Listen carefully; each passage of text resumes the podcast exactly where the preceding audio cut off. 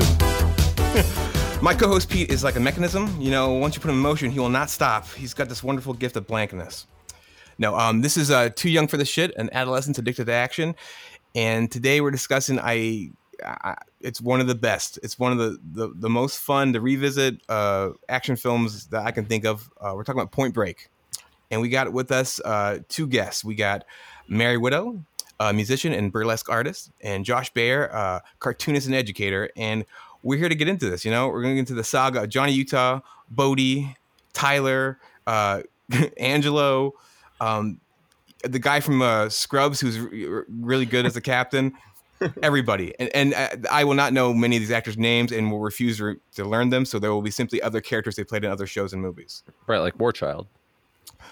From Cyborg, fucking Madman, love him.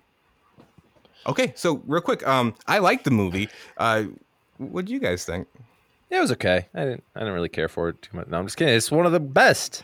Okay, so starting with you, Pete. Um, do you remember when's the first time you saw Point Break? I actually don't. You ask me this every movie, and I, for some reason, don't really remember the first time I saw it. It just seems like it's always been there as part of like my growing up. You know, I can't really say off the top of my head when the first time I saw it was. But you, but you think you were definitely like a kid? Or, or, or Oh yeah, abso- yeah. absolutely. As a kid, yeah. Okay. I feel like I'll, pretty much all the movies we talk about now, if I had seen them at my age, I would have been like, "What a piece of shit!" Like, good way, good way to start. yeah. so, Mary, when's the first, when's the first time you saw it, and uh, do you think you would still think it's a piece of shit now, or you- Um, well, the first time I saw it, I was, it was 2014. What? what? oh, I love this. Um, so as you know, I am, am a lifelong Keanu Reeves fan, and I, I don't know think- if you could say that now. no, I mean it's true, and we can get more into that later. But Right. um, I think I put off watching Point Break because I don't typically love an action movie, like a quote unquote action movie. And there was, you know, one night I was home by myself and I was like, you know what? Point Break. And I made myself a steak and I had a bottle of red wine and I had a little date with myself and just watched Point Break.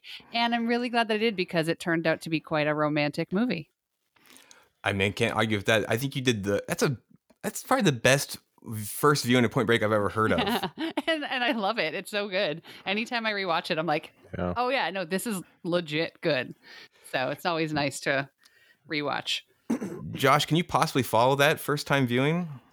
Uh, I'll do my best. Uh, let's see. I saw it. What year did it come out? Ninety one. Ninety one. Well, it had to have been like a year within a year of it coming out. I think it was like ninety one or ninety two. I saw it on video. I was uh, visiting a friend of mine in Chicago, and it was. Uh, I grew up in Columbus, Ohio, and my last book was um, my last book was about like I had this really long kind of lost period when I was living there, where I didn't really have any friends, and uh, I did have a friend who lived in Chicago, and I remember going out to go connect with him, and he had like a uh, a a pile of like VCR tapes like in his house, and I had he had that. He had Best of the Best Part Two, which is also a great movie.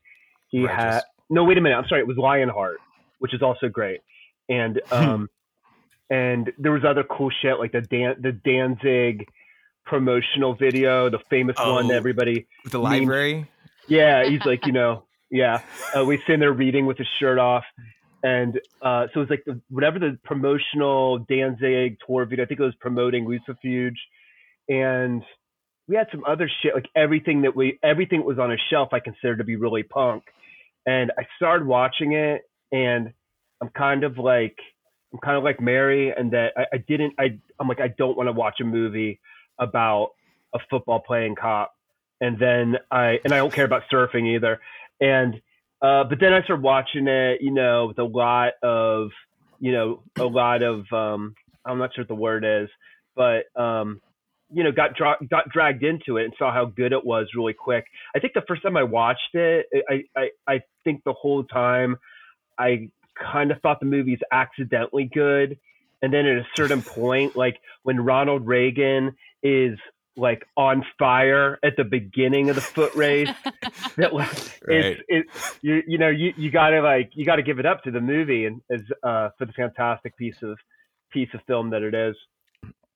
real quick to talk about what you said. Um, I kind of feel uh, like uh, Keanu's performance is sort of like uh, the movie where it's like halfway through I'm with him. Like all of a sudden, I'm like, okay, you know, you were you were a little dicey before, but all of a sudden, like this, you're perfect for this. This somehow this is really working for me, and it- yeah, and, and it's, there's parts even like I know they they shot the very end first, I believe. That's incorrect. Is that incorrect? Yeah, they the very end. They that was a pickup shot when he was filming Bill and Ted uh, Go to Hell. Bill Bill and Ted's Bogus Journey. That's why his hair is long like that. Oh, so I thought they shot first and then had him cut hair. Okay. Well, either way, when uh, uh he says something and and uh, and uh Bodhi Swayze just repeats what he says, like he's like, "You walk away." He's like, "I walk away," and I feel like Swayze's just fucking with Keanu as an actor, like, and they kept it on on screen, but I, I it all kind of gels, it all works. Um. All right. So real quick, we talked about the first time we saw it. Um, Kathryn Bigelow. This is my first Kathryn Bigelow movie. I I'm almost I think this and I maybe saw Strange Days or Near Dark next. Is is this everyone's first Kathryn Bigelow flick? Yes. Near Dark would have been my first because I definitely saw Near Dark before I saw Point Break. And you Uh, and you but I- like Near Dark? I do like Near Dark. I haven't watched Yeah, it me- in a super long time, but I have nothing but fond vampire memories. Yeah. Um, yeah, and like I, I don't think I've seen really any of her other movies. I'm not into the like military dude stuff, even though I like her and I like her, you know, director's eye, and I think she's um, really smart and really good. But man, I'm kind of similar where like her I haven't seen all her newer stuff, but I saw Hurt Locker and um it, it it just doesn't look as much like dirty grindhousey fun. It- Mhm. not as genre but like I, I don't know. Have you guys all seen uh, all her newer stuff? I, I have not. I've seen Hurt Locker and I think I Hurt Locker and one of the other ones. Well, zero Z- yeah. zero dark thirty, right? That was her, or was that not yeah, her? w- no, that's right. Was it good? yeah, it was incredible. Good deal. I mean, it was completely Right? completely different kind of movie, but obviously, Right. Do you have like a preference? Do you think for her like early stuff, this, new or is it kind of all fine? It's like two different flavored Pop Tarts. They're both incredible. Right. Right. so, sometimes you're in the mood for s'mores flavored Pop Tarts, and sometimes you just want the uh, cherry. Man, you're that's pretty good, man. I literally did that the other night, where I made one packet of s'mores and then one packet of strawberry. Oh, there we go. I think So- that you know, I, th- I think it's a classic case of somebody making quote unquote important movies, um, and that has a lot of drawbacks to it. But you know, she went for it. It's like she's, you know, Yeah. she's. se- I looked her up today. She's seventy years old. She was born in 1950. So she spent her. She decided to go for it in her 60s, and we'll see what she does during the next decade. It's like, uh, yeah, yeah. It's one of those things. It is one of those things where her movies are important with the capital I, get all the accolades, and it's Mm. it's up to weirdos. You know, you know, it's up to. I feel like the people have always put their support behind Point Break. So, um, and this and Oh, the yeah. establishment gives its stamp to Zero Dark Thirty and Hurt Locker. Which one's about killing uh, Osama bin Laden? Zero There's dark a- what- thirty. what's right. Yeah. what's Hurt Locker about? Uh, bomb dismantling dis- guys. Yeah. yeah, bomb disposal unit. Yeah. Also, And to I- her credit, she is the one who really lobbied for Keanu to get the role. Right, because I think they wanted Johnny Depp or uh, Charlie Johnny Sheen or something. Charlie Sheen, Matthew, Matthew Broderick, Broderick. was also up for it. I kind of want to Uh, see the Matthew Broderick universe version of it. Oh, that'd be Ridiculous. so weird. Uh, yeah, it's funny because Keanu, Keanu is either the best or worst thing in a lot of movies. Yes. and and this one, he's not the best thing in this movie, but he's not Mm. the worst. He's great. Wait, Well, when is he ever the worst? Dracula. I, yeah, that's true. I And love Bram Dracula so much, and Keanu is not good. He's Yeah. just not, and it kind of is great about how terrible he is. And Oh, sure. Also in um, Much Ado About Nothing, Yeah, it's kind of painful too. he is Don John, and like you know, and he's he's got a very sexy, you know, shirtless scene, but that's kind of it. This is not my first Keanu uh, experience. I think that's definitely Bill and Ted as a kid. Um, Yeah. What about you guys? What's the first time you saw Keanu in something? Or at least, remembered him. So Bill and Ted, I think obviously, you know, was my my gateway into Keanu. Um, and then I have a very vivid memory of the VHS tape of Parenthood and watching it. Oh, yeah. Oh, Um, My grandmother lived downstairs from us, and I watched it i- on her TV and then left the VHS tape there. And then the next day, I got in so much trouble because she watched it. And there's this scene where he's about to have sex with Martha Plimpton and he has the camcorder and he's like, We can record our love. And then, so my grandmother pulls my father aside and she's like, she was watching this movie and because he was in his underwear and she goes he was in his shorts and she shouldn't and she looked at me she goes you should have turned this off you should have known you shouldn't have watched that and i was like ah. you know, I'm I'm kind of on her side. That's a lot of s- scandalous Inappropriate. stuff. I remember his um in that movie, uh, Joaquin Phoenix plays a little the little kid, I think, and Yeah, he um with he his gets- bag of porn. right, and so then Was like that river's edge uh, no, I think it's this one, but Keanu has this Oh, thing where yeah. he tells his mom, he's like, "Little dude sometimes got to play with himself." He has some really Right. like, Nice. but it's kind of a really sweet like, yeah. I'm like, okay, cool, but I, I definitely didn't see that until like years later. So uh, i shouldn't Pete, have very true. Pete, what, what about you, man? Was this uh No, Bill and Ted was definitely my first introduction to him. Uh, but neither of those are my favorite Keanu Reeves movie. I guess that has nothing to do with this episode at all. But I'm guessing Speed is de- Speed is definitely number one for me. yeah. Oh yeah, I love Well, that well- movie. I have an erection right now just thinking Uh, about it. I'm, I'm pretty. Yeah, every episode you basically have a boner. Apparently, that's cool. I, I mean, that's how passionate I am about these movies. dumb, full come. also, it's such a good. Such, I think I'm pretty sure it's the first time I heard that line, not in like you know real life. I was like, yeah, okay, yeah. cool. Well, I mean, it Write that rhymes. down. It's- yeah, it's one right. the It's ages. like use it in the schoolyard. All right, so Josh, what about you? This is uh your first no, or mine was uh, 1987 River's Edge. cool, and that, that's it's a that's a great film. That's one of Crispin Glover's better performances That's true. too. Oh, great, great, great Dennis, Dennis Hopper performance. Yeah, I mean, it's like Dennis Hopper trifecta with So did, did you with uh, that Blue Velvet and Did uh, you- Hoosiers, I think. right? He came Yeah. roaring back exactly. Um, did you did, you think it was weird seeing that guy in in an action film like this, or is it like nah, you didn't really think about it that That's a much? good question. I'm not sure. I was taking a lot of acid then. I can't remember what I was thinking or how I could.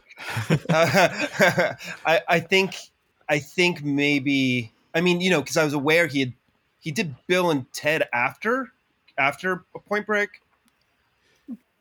No, no, no. It was Bogus Journey before. after Um, before, okay, yeah. So I think he had gotten sort of branded for me oh no as a Bill and Ted guy. I might not have even realized until years later that he had been the guy I'd seen in River's Edge.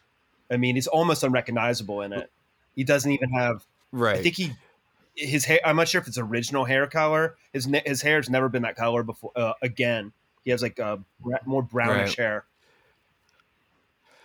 My my understanding of Keanu was like he was a Bill and Ted guy, and then some of these action films, and then I found out he also had this this whole other career of actual dramatic films, like My Own Private Idaho. But I kind of figured that out like five years after the fact. And let me ask you, my you my memory of this is that uh, with Point Break and Speed, and then also The Matrix, they kept they kept in the press kind of going, "Oh, Keanu Reeves, they're going to try to make him an action star," and I kept going, "Well, he's he's been in actions. These are all successful films." Is that just my recollection of them trying to push like this, like like Keanu's like they're making him an action star over and over again? Because that was my memory of like reading Entertainment Weekly and stuff. I'm like, Oh. I always remember him as an action star. yeah, that's kind of my thing. But like, the, I felt like the press is always like that was the story, that was the angle.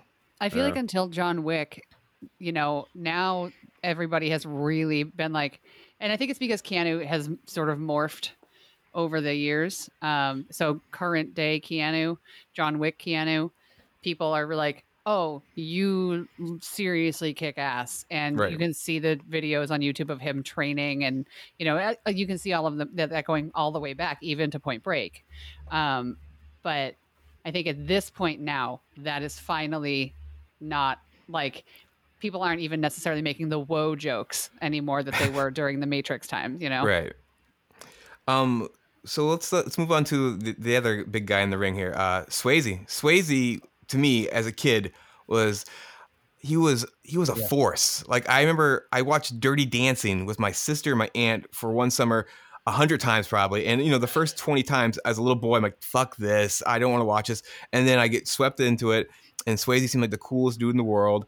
And then I saw Roadhouse. And so by the time Point Break came around, I was like, I was I had all my my money was in the Swayze stock. I was like totally on board.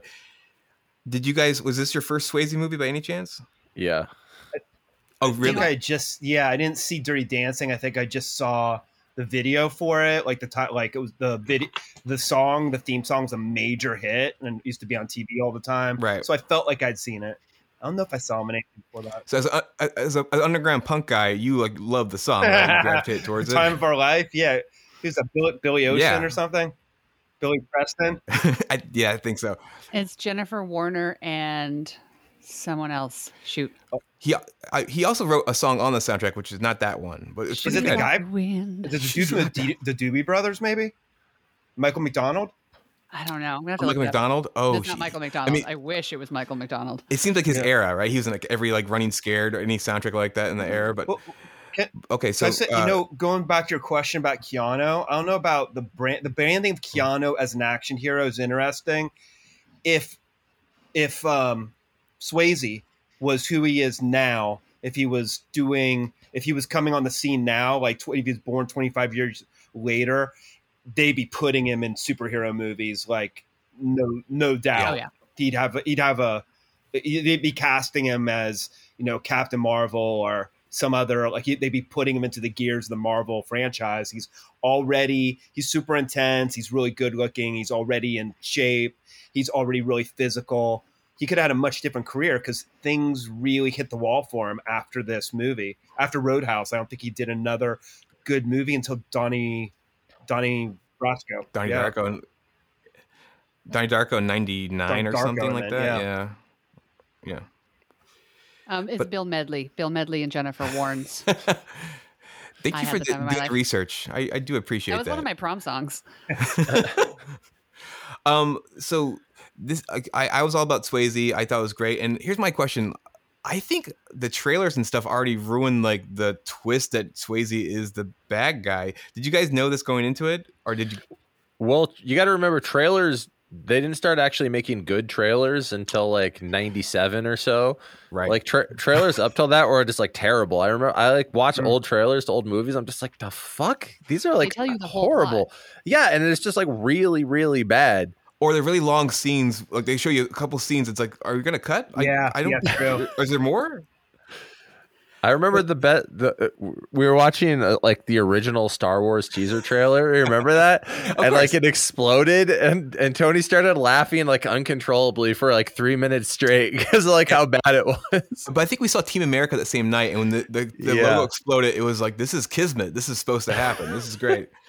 uh, so, okay, so Swayze, you know, he's been like, I saw Red Dawn, I think maybe before this too, but um, I this is this is one of my favorite performances that he's ever done. I think I can't, you know, Keanu, I don't think he can replace either, but uh, Swayze especially, I'm like, I don't know who else could who could have done this role and brought what he brought to it. He's got Mhm. the weird cult leader charisma, but he and he actually sometimes he you know he comes he, anyone else could come off as a complete dickbag, but he actually still is kind of charming. Like when he's when he first meets Keanu and Tyler's there and he kind of goes behind her and he's you can tell he's just kind of you know pushing him around a little bit, but he's I still love him. I don't know why.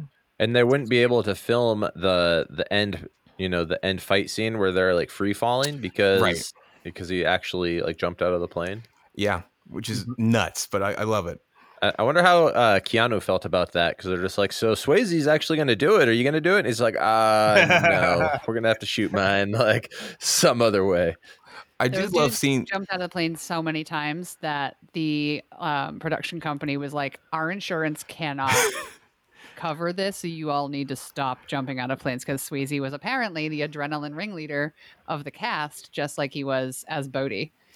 I, I totally buy. I've seen like behind the scenes on Dirty Dancing, him like kind of like grilling people while they're dancing because his mom's like a dance instructor. He's been dancing his whole life, and he's like a like a drill sergeant with all that kind of stuff. He's super physical. And also, he was a college football player who blew out his knee. Oh wow. Yeah.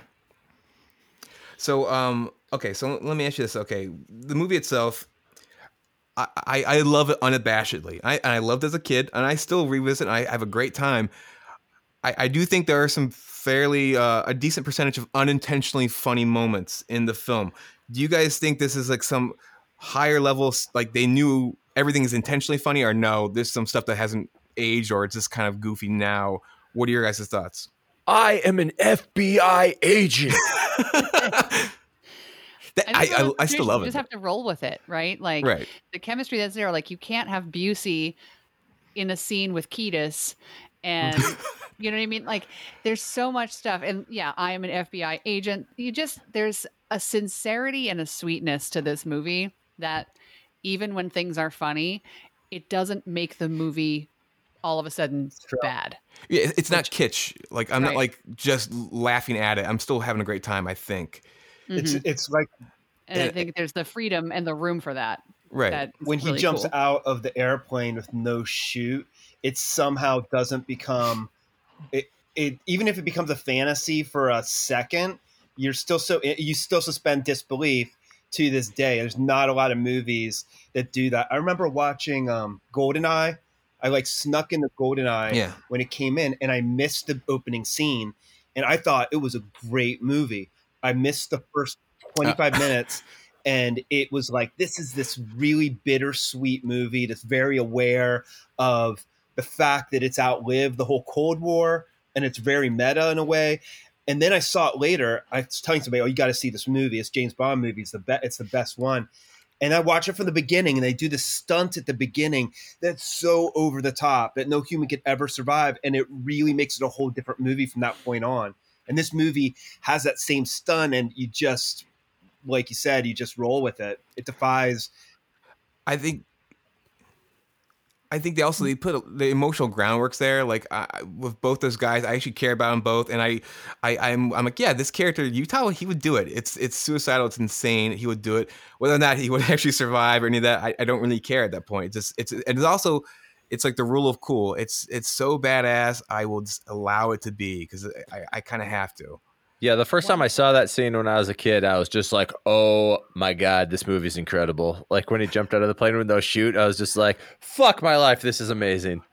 Yeah, uh, Mary, what are you gonna say? Oh, I was gonna say, um, you know, an unintentionally funny moment uh, in the movie that I made sure to make a note of is when we enter the party, and I don't remember which of the robbers it is, but someone with the blonde hair. Yeah, And he like goes to the camera and he's like dancing all around like a weird raver.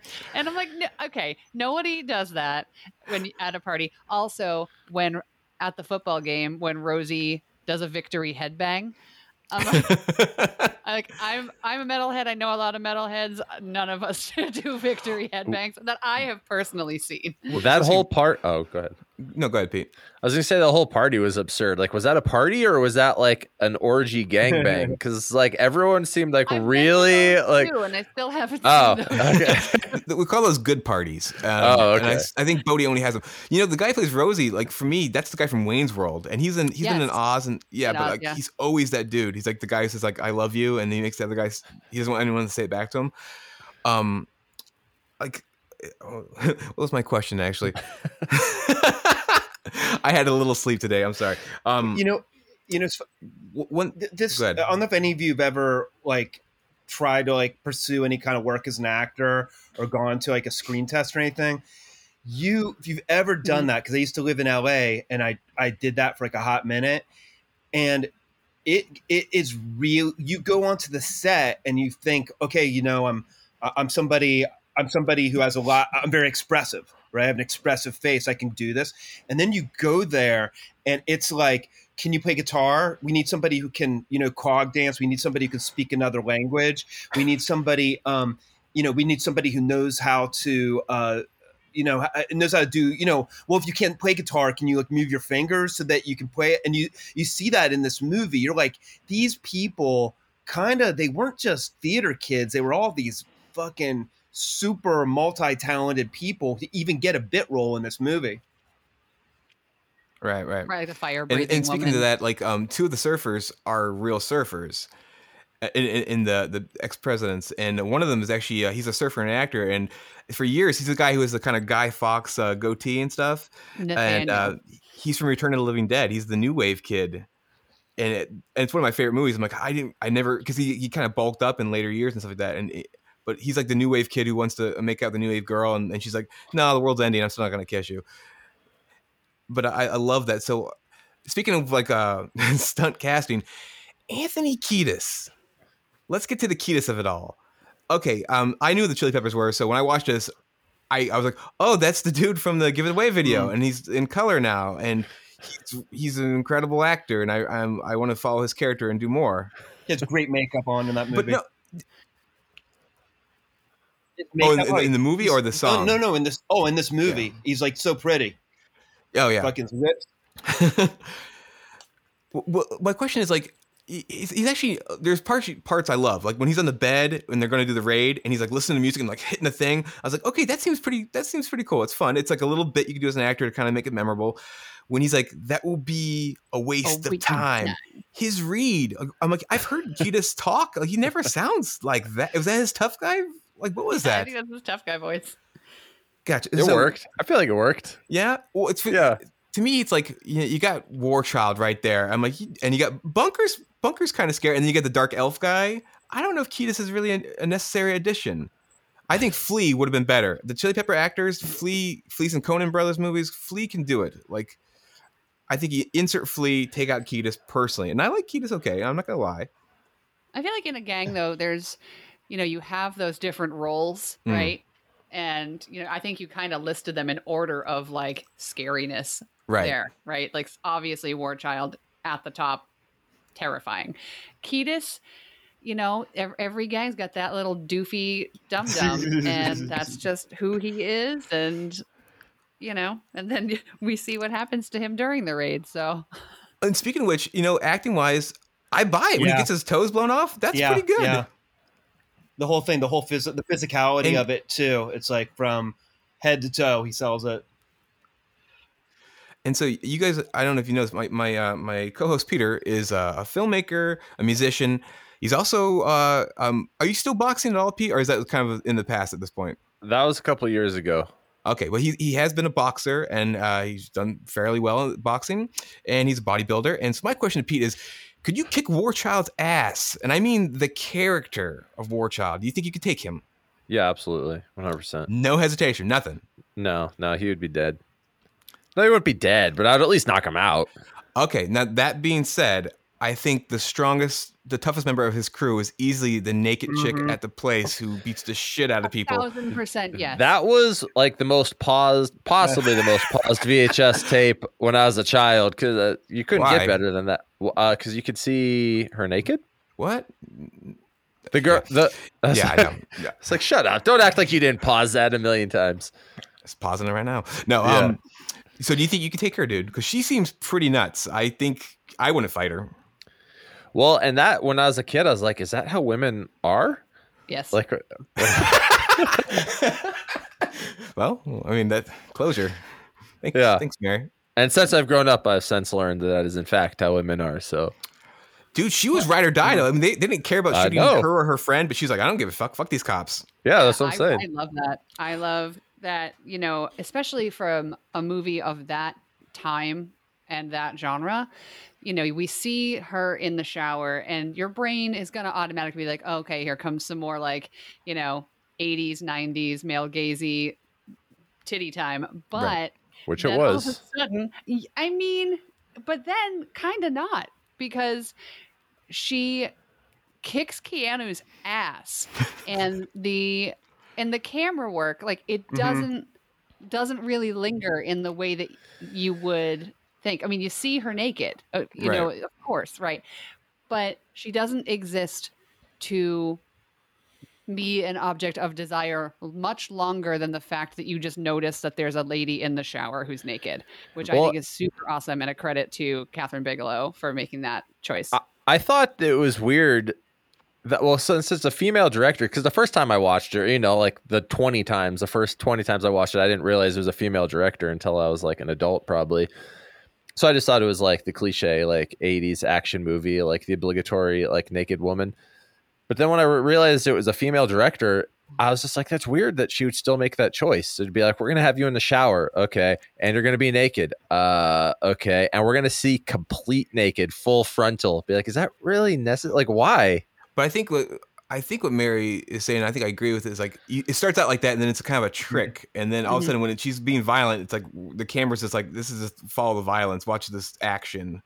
And yeah. if you notice, it's mostly wide shots Right. when she's kicking Keanu's ass. It's Oh, not I like- remember.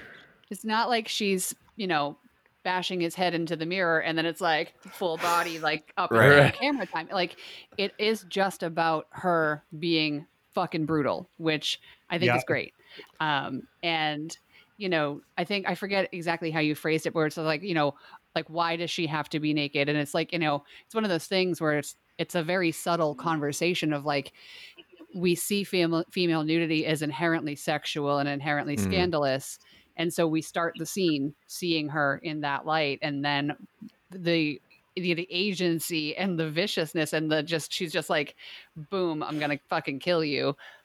I think it's cool. I think it's great and i think it is you know i don't know. I think it's good Well, I liked a, it. a plus naked shower lady Yeah. So naked shower lady versus Pete. I think Pete, you're going down in this one. that was Well, I mean, poorly I, you know, I, you can't fight a woman though. I mean, I like how I like how earnest you are answering these questions. Like, could you take on the shark from Jaws? I don't know. I, if I'm swimming, maybe, but you know, Isn't and there's another Okay, there's um, another like woman in that scene too. I can't remember, but there's another like yeah, yeah. she's in a bra and a thong yeah. Did she answer the door or something? Yeah. yeah. yeah, And Busey's working his magic, and the other dude holds her the gun to her head and he's like oh fucking do it man right? there had to have been like studio interference with that. Be like, listen, we're gonna get more naked women in this movie. Like that. Those are the compromises here. You want to direct this movie? Well, this is what we need. It's interesting how it's another example of how skillful filmmaking is. You don't. There's two women. They're both. Um, they're both in the scene. You don't get them mixed up at all. Just as like one of my first, as a teacher, one of my first lessons to people is about you know teaching people how to make comic books. I'm always like, you know, break the habit of making giving everybody the same face. You got to give people big mm-hmm. identifying characteristics and you don't get you don't get to hear or see that much of these people and you don't get confused about which woman is which even though they're both showing a lot of skin and you don't get a close view of their face and everything they have different hair they have different outfits on So speaking of uh, that scene, uh, that's my first time seeing Tom Sizemore. I think I saw this before Natural Born Killers, and my one note I've always had, I've had this question my whole life. Is like when he when they find out he's actually undercover cop and he's mad at them. He goes, "You think I like this fucking hair?" I'm like, "Your hair is not. It's just like little. it's fine Yeah, it's nothing. It's nothing that He's like crazy. sprayed a little sun in in it, got a little, you know, a little highlight, it's but a different nothing- era. it's Like, like it's like, like- ian MacKaye used to say that he would get his ass kicked just for wearing ray bans around town because it was like 1980 or something and people would you know people would zero in on him and be like oh you old new wave sunglasses? It's like you know what are you you know so uh yeah i guess it was i guess i guess it was the era but probably maybe there's something else in the script or the casting that didn't quite match up I, it's I'm wondering if like in the script that he has like you know some crazy hair, something a little more extreme. But um, Tom Sizemore is like you know, and he he's he's he's one of those guys who like in any scene he's in, he's usually has something that kind of you remember. He's good at that, even a small part. You, like, Natural Born Killers, he's like the king of sleaze, and uh, in this, I, I I always remember him slamming the coke against the thing and like giving them shit. And as a kid, I remember like I was super confused at first. I, it took me a while to figure out what the hell was going on. I was like, this guy, they're letting him keep the coke. Like, why is he? you can't yell at them. They're cops. He Oh, put Tom it's Sizemore. true. cereal. It's like he's, there's like Yeah. a scene in really the only thing I remember about Saving Private Ryan. It is a scene where he's leading the men and he Mm. says, "Keep your eyes on my ass," and it's it's not supposed to be a funny line or anything, and it's re- just having Right. been worked with crews of working people before. It's such a plausible moment about how you try to organize organize people in a chaotic moment. I always remember that scene. I remember remember that felt real. He's great in Heat, and he's somebody else who had a dark future ahead of him after a certain a certain period where he's really acclaimed. yeah. I, His I debilitating drug addiction did not do well for him. I wonder if him and Kiedis were, were chummy on set, or is this uh, just for like the crazy drug period? When did Kiedis go straight Uh, edge? who knows? Uh, I I sadly Like- or greatly like have read his autobio, and uh, it goes in and out a lot, you know, like a lot of people, unfortunately, you know. But um, let me ask you this: back to back to the rest of the cast and the primaries here. Lori Petty. This is um, I I'm almost positive I saw this first before I saw um, League of Their Own, and and, and then or in the Army now. Um, she. I- She's firecracker. She's great. Like I, I, I still love her. She's got an amazing Yeah. voice. Just a voice alone. like I, I, I really love like the introduction um when he you know uh, Keanu biffs it and uh she saves his ass and he's like I'm Johnny Utah she's like who cares like because Yeah. why would that mean anything Yeah. I, I think she she she she I I rewatching again I'm always struck by how much I I really enjoyed her and I kind of think she might have she should have maybe had a better career I'm not sure she made she did make some like movies that didn't do well financially so maybe she just kind of missed her chance but uh me and Josh spoke a little bit on Facebook uh before this about you know I feel like if 10 15 years if she would have um come out then she might have been a bigger star hmm Yeah, she's you, very you niche. guys yeah You- she's you guys enjoy consistently good and Right. she's you know but i think she is very niche and and I, I actually had never thought of it like that but i think i definitely agree with you if she came Yeah. out a little later there would be more opportunity for someone like Tony her and I were saying that like when she did Tank Girl, you can see the way that the the branding mechanism was what, what like what was going through the pe- people's minds in the industry. They were like, okay, this is an adaptation of an alternative comic book, and that's paid off really well for the music industry, where like alternative music is like starting to become really cool. So we have the you know she's kind of punk looking, and it's like a comic book, and then they got cold feet and they stopped putting and we'll throw fucking Ice-T in there. So you know they're really they're really Mhm. banking on all of these cultural uh, countercultural phenomena are all kind of turning into big money for them. And then they backed off and and they stopped like they they kind of undercut the budget of the film. And it was like 20 years later when comic book adaptations were a sure bet they probably would have put put more money behind it Yeah, I, I think it's a bit of a, a bummer, but um, in this movie again, I, I like I, I every scene she's in, I, I I love her. I think she's really fun. I I I, really enjoy the relationship between her, Bodhi, and Johnny Utah, where they're, they're exes, and, but it's they're totally cool, they're friendly, Mm. and I, I just I kind of buy the history of it. And also, I love the exchange with um the woman who's in RoboCop 2 as one of the bad drug dealers. She's Bodhi's current girlfriend, and uh, he's like eating like a mango off her neck or something. And and. Tyler's like, I taught him that trick. He's like, I like it. And it's like, Yeah. okay, cool. Like, I'm cool with this. You know, we're good exchange. Um, so speaking of of Tyler and of Bodhi and basically everyone in this film, um, I, I was struck by the observation that Keanu Reeves isn't a human being, but he has sexual chemistry with everyone. Like I think the whole film hinges on this, and I was like, why? Mm. It's because he's been called wooden and all this, but why does he seem so sexually charged? I think it's because he never closes his mouth, and that this is the key to sexual chemistry. Like I think he- it's because he's so good looking that every woman finds him attractive. Therefore, there's sexual chemistry. and I think- most men Yeah, I, I think he's a doll. Although I will say this though, I think he's super sexy.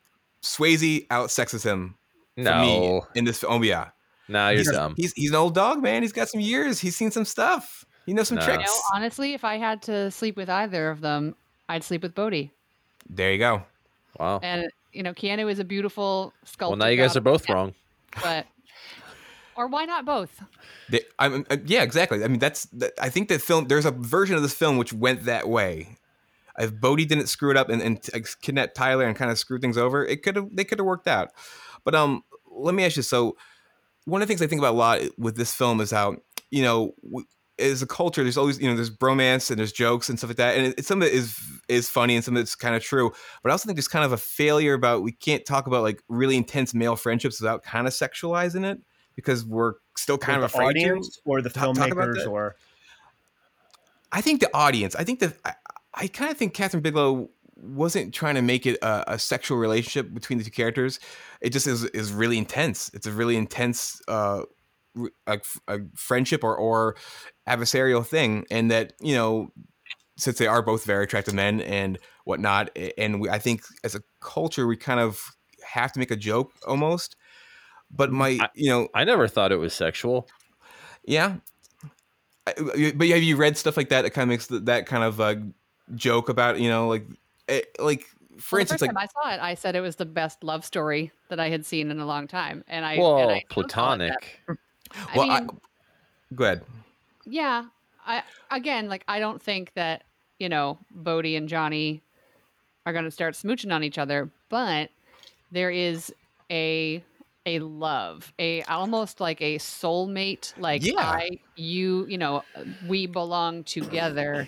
We are here, like kind of like a twin mm. flame kind of thing, where it's like mm. immediately they see each other, they recognize each other, and it is like they're willing to die for each other and Right. also protect each other.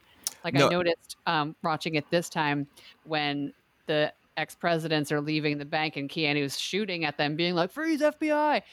Uh, Bodhi swats away one of the Mhm. guy's guns because he doesn't want Keanu to get shot. And when Keanu, you know, goes down that little like cement ravine thing, and he's like, "Fuck, that's Bodhi!" Like, and he knows it, and he shoots his gun into the air. Like, neither of them wants to is- kill each other. And Right. even though they know they, you got to go down. Right. Well, they reference that in Hot Fuzz. It's like, no, I've never shot my gun into the air and gone, ah. Yeah, but that's like the heart of the film because, like, you know, I, I- again, I, I'm going to make jokes about how it is sexual, but I, I do think it's what's cool about the film is it's this deep spiritual thing where these two guys, it's they're kind of the same guy in some ways, and they're and they're also kind of total opposites, and they're gonna clash. But um, uh, all that being said, also that for a film about uh, extreme adrenaline and Mm. violence there's a sh- like a lack of toxic masculinity in it all of the men in the ex-presidents very clearly love each other you know as one by one they die you can see that it emotionally affects bodhi and everybody else in the crew and it's not you know over dramatized and you know it's not for right? You know laughs or jokes or anything it's it's real and i think that's Well, pretty well, cool I feel like that's that's, And I think that's that's a why it- contradiction of Bodhi, though. He is that, but it's undeniable that he doesn't care about his friends. He doesn't care about women. He does. He's seen. He ha, he strangely has a good relationship with his ex, and doesn't hesitate unapologetically to use her as a bargaining chip and put her in the line of fire. He unnecessarily puts his friends, you know, lets his friends get killed and threatens them. You know, you you leave, you die. It's he he has like he's kind of if you try to really peel back the layers and see what his values are, they are they are the values of soci- of a psychopath or a sociopath.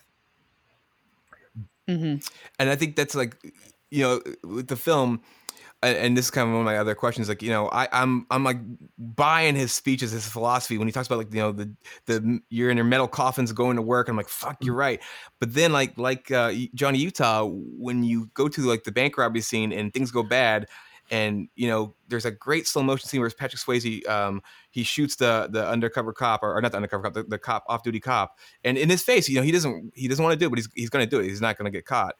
And Johnny Utah looks at him, and it's just simply like he's Swayze feels shame. He goes, "I've been revealed to be a selfish piece of shit," and you can see it. And like I could tell, like I'm no longer what I was in your eyes. And that's when he hits him. He can't he can't stand him looking at him like that. And as a kid, I I, I think I understood that somewhat, but na- watching it now, I've um definitely had f- plenty of uh, figures in my life I looked up to, and and uh, upon a closer examination, I mean like personal life, upon closer examination, like no, you're Mhm. full of shit, and you, you're you're what you espouse is not what you follow through with. Bodhi, I think, is a really you know interesting example. Uh, you know, obviously not necessarily to the bank robber extreme, but of dudes that you know myself and other people in my community have encountered in like quote unquote spiritual like or hippie or polyamorous or whatever like alternative communities where these guys who are supposedly super woke and attract all of these partners and you know whatever and then it just you are you peel all of it away and you're like oh this dude sucks though. Shit. Like you know and so i was like oh i see you Bodhi. i know you i've met you It- it- and yeah, it's telling that he knows somebody like Rosie. There's a reason why he Mhm. knows somebody like Rosie. He can do what Rosie does. It's like you know, up and up guy's not going to keep somebody like that uh, in his in his squad or whatever. But all that being said, um, I will say the football scene is probably the best sex scene of the '90s. The football scene, uh, you know, I could watch that. There's something. It's, it's really well shot. I. I um I love of course the tackle into the water which is ridiculous but I, I'm totally into it I and I really love foreshadowing yeah, yeah, big time. And I love the reveal of um yeah, Swayze knows he's Johnny Utah. Like he figured it out at some point and he and he, he was a fan. That's kind of cool. Did you guys like Pete? Like, did you give a shit about the football scene as a kid, or did you like this? Is, Well, I I never even up until this moment, or when you like messaged me and mentioned that was like the best sex scene of the '90s, I was just like, "What is he talking about?" Like, I never found it. I never found it sexual. Maybe, may- I don't know. Maybe you did, but yes, I, I don't Still- know. I still- it seemed like it do. seemed like a scene of like friends playing football. we're gonna play football later, and I'm gonna show you a few things.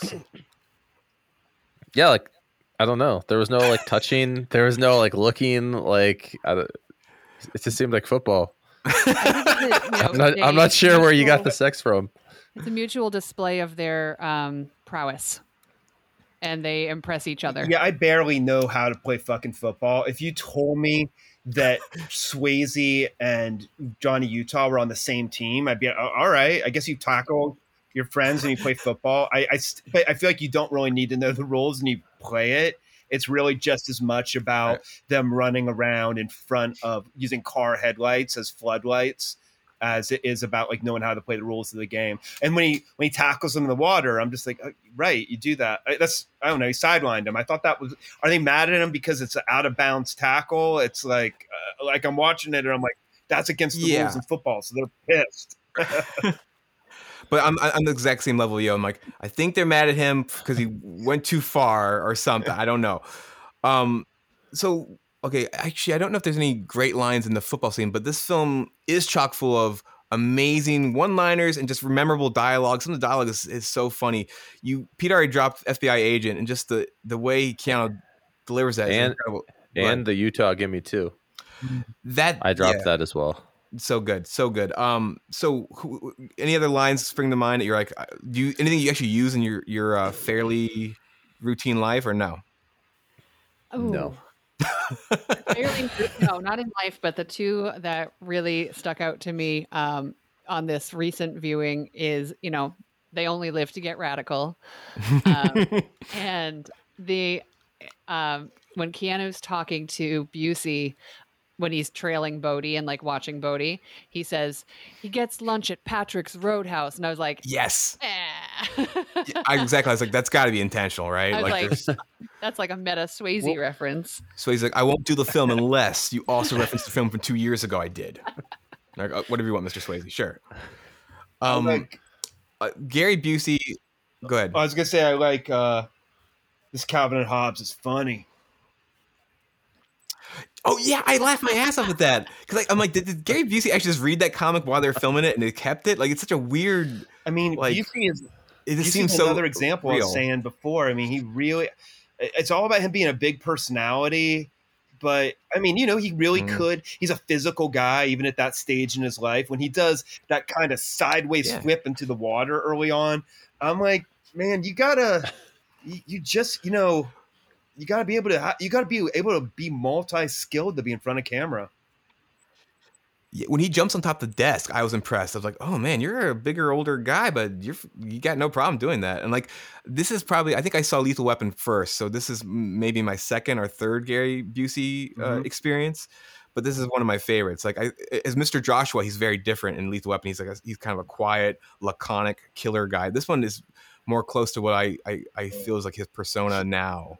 Well, and Busey was saying that you know this Point Break was right after his like basically fatal accident. So the fact that he's doing weird flips into a pool and jumping Yeah. on a desk, is Right. astounding.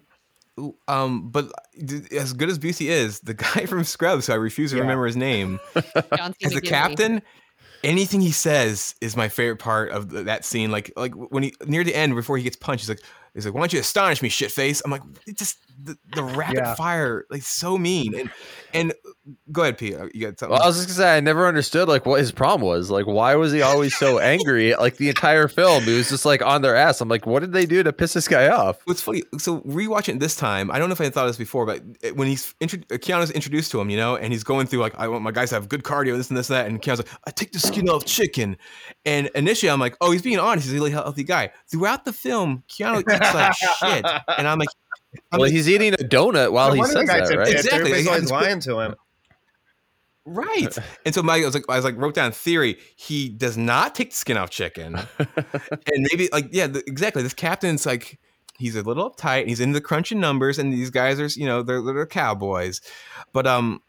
He he's so fucking funny as me. And also, I feel there's a scene where he has his shoulder, his uh, shirt sleeves rolled up for no reason, just to show off his you know his decent arms, I guess. Yeah, I'm like, did you uh, kind of feel like you're not being showcased enough with all these other like tough dudes? It just seemed a little like unnecessary, but I, I thought it was fun. Can I, I think it's ask, you know, a oh. police procedural question here, which is, you know, would destroy the plot of the movie. But why does no one believe Gary Busey when he figures out that it's sex wax? Like, why is everyone's like, that's the stupidest theory I've ever heard? Yeah. like, it's a good theory, and it's true, you ding dongs. Also, it's like, what else do you have? Just follow this through, and, and if it doesn't yield anything, move on, right? Like, The movie would be ten minutes long at that point. Yeah. So also this is again another like the movie would be 10 minutes longer it'd be a little longer but like near the end when um when keanu chases uh you know uh, uh patrick swayze and you know he he loses them they let keanu go home and i'm like at that point the dude knows who you are Yeah, maybe just yeah. for a night or two just not go home i know the plot needs him to do that but um Yeah. but but before we uh, move on, I gotta talk about what I think is the best action sequence in the film is the foot chase. And for my money, I can't think of a lot of foot chases really, but it's my favorite foot chase in film. What's what other ones you can think Are of? you guys you got there's Hot Fuzz is a kind of tribute to it, so it's almost like I don't know if I can even count that. And then there's um Darklands. Oh uh, yeah, it's right. Me and Pete, uh, Peter shot a film. I starred, uh, I co-starred in it, and we did our tribute to this. And uh, it ended with me getting. Uh, did I did I tackle that guy into the pool? Yeah, yeah. You, you tackled the guy into the pool, which was an epic shot, by the way. And Yes. then you you need him to be alive, but he accidentally drowns while you guys are fighting in the pool. So you have to bring him back to life just to interrogate him. And it was brilliant. and and Peter, as the director and cameraman, followed us in with the camera. So that, but that was definitely you were thinking of Point Break when you did that, right? When we made that uh, or sabotage I- video by Beastie Boys. Yeah, no, I think it was actually a sabotage video because there's a scene where one guy gets tackled like that, and I wanted the ta- I wanted the camera guy to follow the tackler into the pool. N- Okay, now I'm thinking about it. I think it's number two, but Beastie Boys Sabotage has got some really good sloppy like 70s cop movie chases down like alleyways of boxes. Yeah. But this chase, what I love about it is that it, it- I have all my emotions, right? So at this point, both those characters know who one another really are, and they're kind of not going to reveal it to each other. And Swayze's throwing dogs at them. They're going to people's houses. Throwing a dog. And I love it. Also, nowadays, I'm like, John Wick, what are you doing? Like, it looks like he hurts that that's, dog. that's a funny. This That's another funny thing where you know the the idea that he was gonna punt the dog when he sw- throws it at him. it's in there, but if you blink, you miss it. And I wonder if it's one of those things Oh, when he kicks where they're the just dog. like, "What? This is the best we can do. We got to just because he's big. He kicks him like." In, in a fraction of a second, and you kind of see his leg, and you hear the dog, and I wonder if that was like we gotta Right. do this gag, and then it's like it's the end of the day, we barely fucking got that shot. The dog wouldn't really cooperate. Right. what, what I also enjoy the, the whole thing is very kinetic and very visceral. But um, my one of my favorite parts of that is when uh, Swayze goes through first. He locks the door, and Keanu doesn't slow down. He's like, "I know what I have to do now," and he grabs and it shatters it. And it's, it seems it seems real. It seems like uh, unlike a lot of movies, which kind of like to make the audience understand, he'll stop and go, Yeah, yeah, yeah. "Fuck, what do I?" And then he'll. it's just like no, you just you keep going, and it, it's relentless. I guess I can watch that in a loop for um like probably four times, and I'll do something else and make a sandwich. it's really beautifully shot and and the shot where i watched it again before today's podcast to revisit it and the shot where they have a close-up of Swayze looking through the Ronald Reagan mask and it's like a silent Mm. moment it's really well acted well shot well you know what you know uh, moment of, of film and you know um Swayze wasn't on in the foot race he was out he was doing he had some other commitment and there was like somebody else was behind was the Yeah. mask except for promotion. that one close up promo for shot. Ghost or something. And and, that, and you're right. That's that, I always remember his eyes in the mask, and and you know he, he's got he's got really expressive eyes that really sells it. And actually, as a kid, like I, I- I knew who Ronald Reagan was, but I also he was more memorably instead of his actual real appearances. This and then Land of Confusion video from Genesis. Those are my Ron, Ronald Reagan, and then Dark Knight Returns. Like I, he he was always like this weird distorted Yes, version of yeah. Reagan. So when I saw the real Reagan, I was like, he- he's not that he's, he's not that mutant, you know, mutant looking. but let me ask you this real quick about the Reagan thing. The first time we see the ex presidents when they robbed the first bank, briefly, Swayze does like a Cockney British accent for some reason, and I don't. He's like, "Hello, hello, Yeah, yeah. hello." I'm like, why? You don't- we don't want you to know. We don't want you to know it's him yet. But also that means we know it's not the real, real Ronald Reagan, so he's out of it Yeah. too. Um, I, I thought So, the Ronald okay, thing so- was al- it was also like I said before. I went into it and I'm like, I guess I'll watch this movie about a football playing cop like chasing surfers. That was that was which all seemed kind of like meatheaded to me, and that was the thing that kind of made it like a punk flyer come to life, like the disembodied Reagan for Right. no reason. No, nobody ever really even talks about it or any of the presidents. Um, there, there's like one line. He's like, "We've been fucking you over for years. So what's more, like five more minutes of your time, Yeah, yeah, something yeah. like that." But let me ask you. So m- my favorite action sequence is, is the foot chase. Do you guys have anything else? You go, nah, this is it for me. Like, Well, the parachuting scene where he jumps out and they're fighting like while plummeting to their Yeah. possible mm-hmm. death, that was definitely like the pinnacle of action for me when I was a kid. I like reacted reenacted that like so many times when I was a kid. Yeah, I, I actually have. I was rewatching this. I was like, oh man, I did that in the yard by myself a lot. Like, Yeah, exactly. I thought that was like the, my mind like blew when I saw him like jump out of the plane with no parachute. I was just Mhm. like, oh my god, this guy's incredible. yeah, it's it's. I, I almost I felt like pride and shame because like, oh, I would just put up some pillows and pretend I had a gun and just go, like, I gotta do it, and just go. um, definitely the Yeah, foot um, race. And uh, Mary? like I said before, it Yeah. starts off with Ronald Reagan on fire before they even Yeah. get embark on this intense foot race already. And also, I don't- r- I don't think you can beat it. and real quick with that part too. Um, so uh, real quick, uh, when I was. when, uh, 15 years ago, so my sister took me to a monster truck show. I'd never been to one, and I was gonna be really snotty about it and be like, "Okay, I'm you know I'm better than this." And the monster truck started, and uh, the guy behind me uh, said, "Get some!" And I felt it in my spine. I was like, "Oh, I'm gonna get some. We're all gonna get some." So watching this movie, when Keanu tackles um, uh, Swayze in, in at the beginning of the gas station, I was I actually literally just said, "Get some," and like real quiet to myself, but I, I meant it because I, I I'm so in, and that's when I know a good action film is like. I'm locked in. I, I've seen it a hundred times, but I, I can't wait till he just jumps eh, when, the action happens. Well, I think also the the Johnny and Bodhi, the love, that chemistry, whatever that is that exists between the two of them during that Mm. chase scene, you want them to catch each other and you don't at the Yeah. same time. And I think that's a really cool tension to have. it, to me, it's really weird. It's like an Oscar Wilde kind of, uh, you know, comedy of errors almost thing, where it's like they're they're basically like at that moment, Keanu Keanu knows and Swayze knows, but they no one no one goes. Fucking Utah, it's you. It's it, it's like they're gonna. They both don't want to ruin it. They don't want to. They don't. They don't have to confront because they, they do. They they're already bonded. They love each other. And it's funny. Um, Pete, like I, I also love when he he tackles them, but even before that, when, they're kind of um, it's really there's a lot of tension, but they're to go in the plane the first time, and they all jump out together and they all like hold hands and make the mm. circle and stuff, and I mm-hmm. love that, and the music's actually working for me there, and the the music's really kind of hit and miss in this movie. Some some of the music I I, I love like the score, and then sometimes there's a couple songs like why is this happening? I actually wrote my notes. I, I, I literally wrote at one point. I think it's when he go, talks to Tyler at the shrimp place. Like this is the worst soundtrack I've ever heard. And then the next one was like this song is really good. And I was, I like, was one oh good. go ahead. Just that scene in general, when I saw that, I was like, why why is this happening right now? Because it was after they already found out who he was. Why were they hanging out? They don't ever address that. It's it's it's really this weird charade. It's because like it, they keep they no one will say out explicitly like okay so you're a bank robber I'm the Fed like w- w- but, it was it's- after all that shit happened. No, like no. If this was reality, Keanu Reeves obviously would be like, Yeah. "What? No, I'm not going to go skydiving with you. What are you talking about? my only guess is that they kind of Yeah, yeah, ambush he's about Keanu grab and his gun and they- he doesn't have time to do it. right Yep. it's but it, it But is still, it is under no circumstances would I like get on the plane willingly. And then, furthermore, he's clearly having fun. Oh well, I mean you can't deny Swayze, man. Come on, Swayze, babe. Also, Swayze's stuntman with that sweet wig that stays on his head. That's awesome.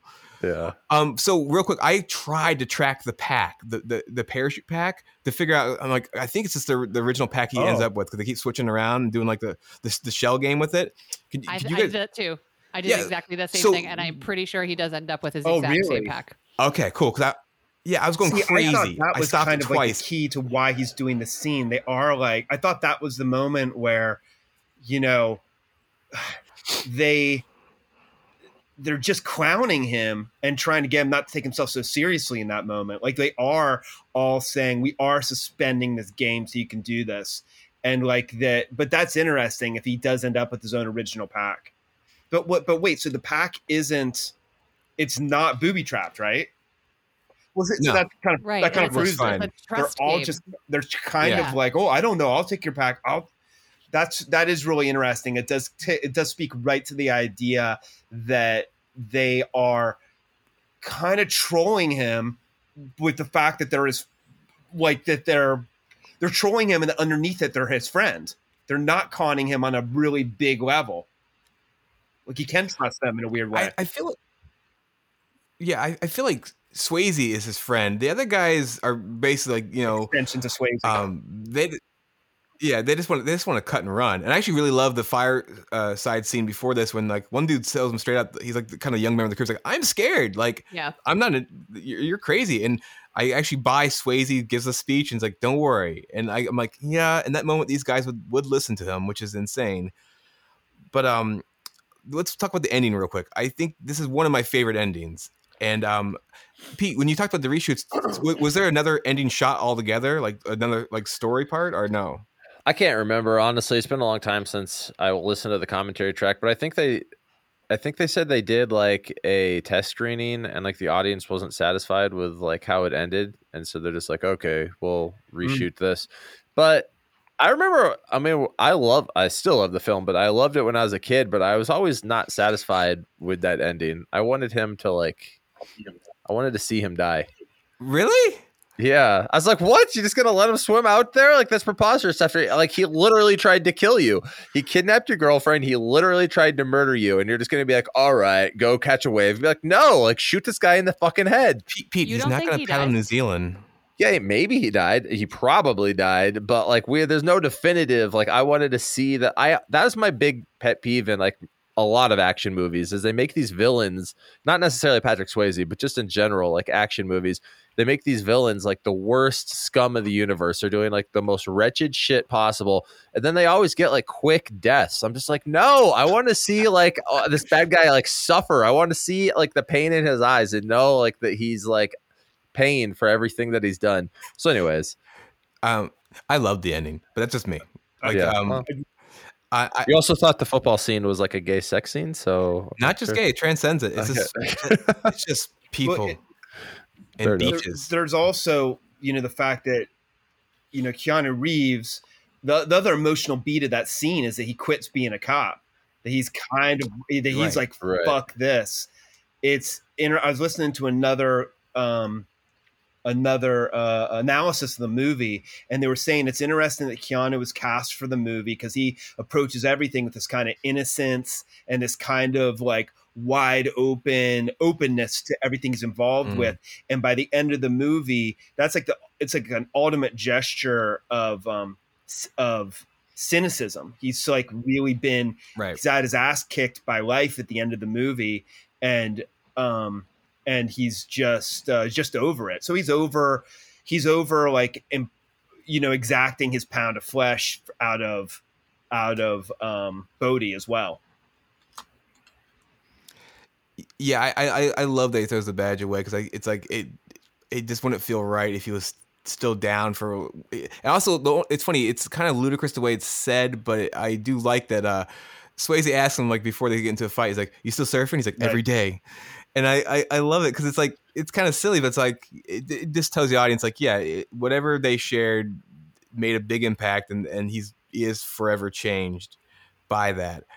Um, real quick though, that fight is that the first time somebody handcuffs themselves to somebody while they're fighting like secretly so they can't get away? Don't know.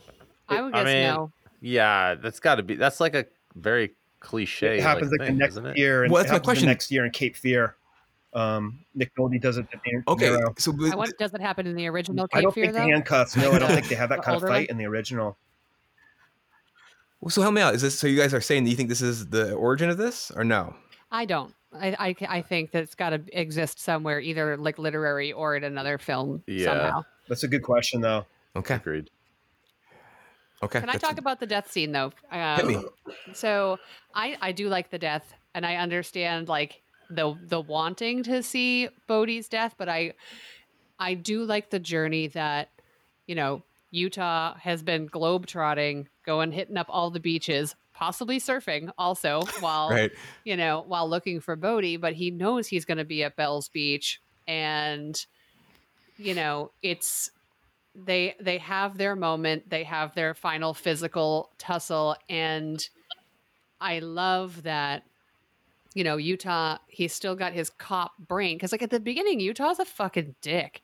Like, you know, he uses Tyler's dead parents as a way to get to her. Like, Utah sucks in the beginning. And then, you know, he genuinely does fall in love with the surf lifestyle, which I think is neat. And then, you know, at the end, he he gets reunited with his, you know, soulmate Bodhi, and that Bodhi Bodhi's charm and and the connection and the vibe between Bodhi and Utah is so legit that he's he doesn't even have to say much to him and Utah's like all right I you know I've got to take you down I think it would be shitty if we saw him arrest Bodhi and you know and he's like The I'll man tried to kill him. I know, tried to murder him. I know. And it's also kind of beautiful that he's like, you got to go down somehow. And I respect you enough in, that I'm going to let you go drown How- how yourself this- in this giant wave. You get about- to how- die the way you want to. How about this for compromise? There's like a ghost monkey scene after the credits where um, Keanu's waiting in his truck and and Pat, you know picks Swayze paddles back. He actually survives. He goes, okay, now you're going downtown. Sorry. Well, and I, I mean, so why is are we just? Why do we assume that he died? Because it's a big wave. Like if, if we're trying to take this like a real, surfboard. He's such Yeah, a good I'm- surfer. He's They- the bodhisattva of surf. And then you see him be like, Yeah. "Whoa!" yeah, but I mean, like you know, how many surfers die while surfing? But, like not it's- that it's like many. In Like he's discuss he's an wave. he's an avid surfer. Like there's a very solid chance He that does he survived purpose. that. They, they're, it's like a national. Like they don't even want people on the beach, much less in the surf. I mean, it's it's what do they call it? It's like a, it's like a hurricane. It's like a The The 50 year 10 year. storm. 50 year storm. Oh yeah, Yeah. fifty year storm. Yeah. And they discuss it early in the film, and like you, you know, Tyler's like, "That's for like uh, testosterone uh, dickheads or whatever." And of course, like Swayze's like, "It's not tragic to die doing what you love." And of course, as a kid, I'm like, "He's so fucking right." And now I'm like, ah, It's- is it, it's is it funny that tragic? you- yeah. It's funny But, that you um, brought up um, um, Oscar Wilde before, because I had a teacher in school who Mm. had we were reading um, Dorian Gray, and he was saying that the book it's kind of doesn't really even it's not even real it doesn't even really have its head on straight about what its own thesis is because the metaphors that Dorian Hmm. Gray is he's getting the book it's unclear whether the painting of not the painting of Dorian Gray in the attic is getting old because of his psychic corruption or because it's a substitute for the ravages of age. And it's those two aren't the same thing. And this movie is really kind of similar. It does i'm not sure if it really has its head on straight about these big questions that we have. Is bodhi is bodhi a full-on psycho sociopath? Does he mean his own bullshit? Is it like an inch deep? In some ways bodhi reminds me of um, the guy in repo man who uh, when he's dying he says to he says to otto um, i'm just a victim of society and otto just calls me out on it Yeah. He's like, you're just a suburban, you're just a spoiled suburban punk just like me. And he's just like, well, that's true. That's true, but it still hurts. Right. oh, that's good stuff. Um, yeah, I, I- yeah, it's one of those things. I, I know Swayze really liked the role, and I think Swayze brought. I know he actually brought lines, but he definitely said that he he really uh, agreed with a lot of the philosophy in it. So I don't know if it's sort of a mashup between what the actor wants to do with it and what the director and writer want to do, or you know, I I- I don't know, but um. I don't know. Let let me ask you, you guys. Anything else? Any other scenes you want to discuss? And I have one last question, and then uh, I think we're done. Not so much No. a scene, but have any of you ever seen Keanu in a movie called The Gift with Kate? No. Yeah, yeah, It's like Kate yeah, Blanchett. he's a Is he's a he's a killer, right? He's a he's abusive. Yeah, he's the abusive husband. Yeah, yeah. It? So that- Billy Billy Bob Thornton wrote the script, and um, yeah, he it's really it's really interesting. I don't know if he ever played a has he ever played another villain except in that movie. that's He's that's like true. scumbags like um Oh, and th- when the two Uh, women come to his house, the two. Uh, oh, that I fucking movie. that. What is Yeah. that movie? It- I, I was like, I feel like this will make me it's a- super it's- uncomfortable. It's a dude I- I- fro- who, uh, like Tarantino put him in. It's that one guy, Eli Roth, right? That's a shitty fucking movie. yeah. Oh yeah. No, yeah, no thanks. Um, Neon Demon, he's a scumbag, Okay, I haven't that, seen that yet, but yeah. and then shoot, what's that one? The Bad Batch, um, which I haven't watched. oh yet, yeah, but he's a cult leader. He's Bodhi. He's become Bodhi in what that. movie is that? Where, I didn't recognize both of those titles. Where are they? I'll write them down. Uh, Neon, Neon Demon. Demon, I've heard of that. which I really liked. Yeah, um, and the Bad Batch, which I Oh, haven't seen that. yet. It's Really? good, and it's funny. Um, it's it's it's from the director of A Girl Walks Home Alone at Night. Uh, I forget her name now, and it's her her crazy follow up. And Jim Carrey's in it too for a small part. It's, it's nuts, crazy. but it's good. Cannibals, uh, cool clothing. Keanu is a weird cult leader. Um, so uh, '90s uh, bromances. Um, this might be taking a cake, but I, I figure Lestat and Louis versus Bodhi and uh, Utah. Like, where you go, Mary? You're you're, you're a vampire fan. So different. So so Yeah. so different. It's like the Pop Tart analogy again. Lestat and Louis is like just, I mean, n- codependent, depressing prison of a of male romance. Uh, you know, it's a it's a prison sentence wrapped in you know a frilly cravat Right. and you know and i think that their their attraction and their togetherness is a lot more tortured um you know than bodhi and johnny like bodhi and johnny are both these sort of like um you know i hate to use this term but i mean it like these two like alpha specimens of who they are right. and they're attracted to each other because of that and they have this polar opposite connection um, and they see each other in a way and it's i just think it's a very different relationship from lestat and louis Okay, and then this is the real last question. I just I totally lied to you guys. Um, so is this uh, a good action movie or is this a good movie, This is a good action movie. Mary? yes and Hmm. it's a it is a good Yeah. movie it has it is an action movie i think i would edge more towards it as a good movie Okay, Josh, what do you think, man? Yeah, what, what she said. I'd have to. I'd have to. I mean, I might need to read an argument about like why it's not a good movie and see if I agree with it. But it's definitely a good action movie, and I think a good movie. yeah. I, I was gonna say, I feel, I feel like, uh, I mean, obviously, it didn't get nominated for any kind of like awards or anything like that, and I feel like in order for it to be just like a genuinely good movie, like pretty much anyone has got to be wanting to watch it, you know, or at least appeal to a, a broader genre. Mm-hmm. Like this is like very clearly like. If you like action movies, you're gonna shit your pants when you watch That's a good this. I think it still works though. 'cause There's there's there's enough emotional stuff there. And it's a little different. It's a little sideways. So I I think like like like Mary said, she didn't really want to watch it because she's not really a, a typical action fan. And she's like, no, this is actually I dig it. I think that Yeah. I think that if people gave it a chance, it would win over more people than it wouldn't. At least. I don't know about young people nowadays. I don't understand the- youth, but and I have to say, I think that the casting of Keanu and Swayze make it that. You know, it. Yeah. You know, if if it had been Tom Cruise and Val Kilmer, that would have worked, but it would have been way more of a capital A action movie. I think. You know. Yeah, I, I I totally buy that. All right, cool. Um, I think we did it, guys. I think we uh we, we changed a lot of things for Change people out there, lives. and they're gonna. Yeah, I think every every one of them is gonna be touched by what we've done here today. Excellent. Um, uh, so I, I'm I'm I'm thank you again. If you guys have anything you want to plug, uh, throw it out there. Mary, you got anything going on? Um, I am in a band called Walter Sickert and the Army of Broken Toys. You can find us on Spotify. You can find us on Bandcamp. Our newest album is called War Gospel. Um, right now, it's only available on Bandcamp. We'll have a bigger release later in the year. But yeah, definitely check out Walter Sickert and the Army of Broken Toys. They rock. I have seen them live. Back in the old world. No Back in exactly back in, It's back before in the times. before times. And uh, I'm at yeah, yeah, I'm at joshbayer.com if you want to buy my books. I have a graphic novel that came out 2020 called Tomorrow Forever. I just did a re-release of my book RM, which is an adaptation of Rom Space Knight, the old Marvel character who kind of does, isn't owned by anybody now. Like it's not the Marvel. It was like a licensed toy.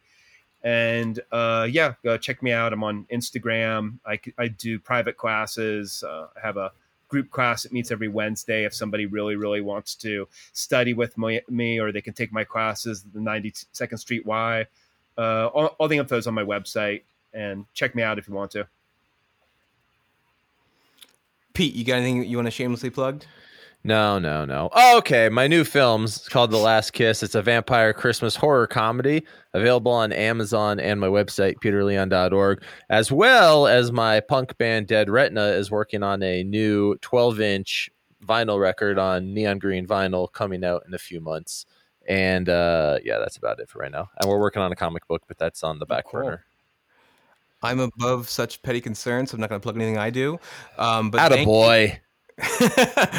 uh, thanks everybody. I appreciate it, and uh, we'll, we'll, talk to you all soon. Thanks, guys. Vaya con Dios. Bye. God damn, that was guys. a song. I'm gonna I'm gonna re-edit so I say that because. All right, I'm gonna go uh, eat some pop tarts.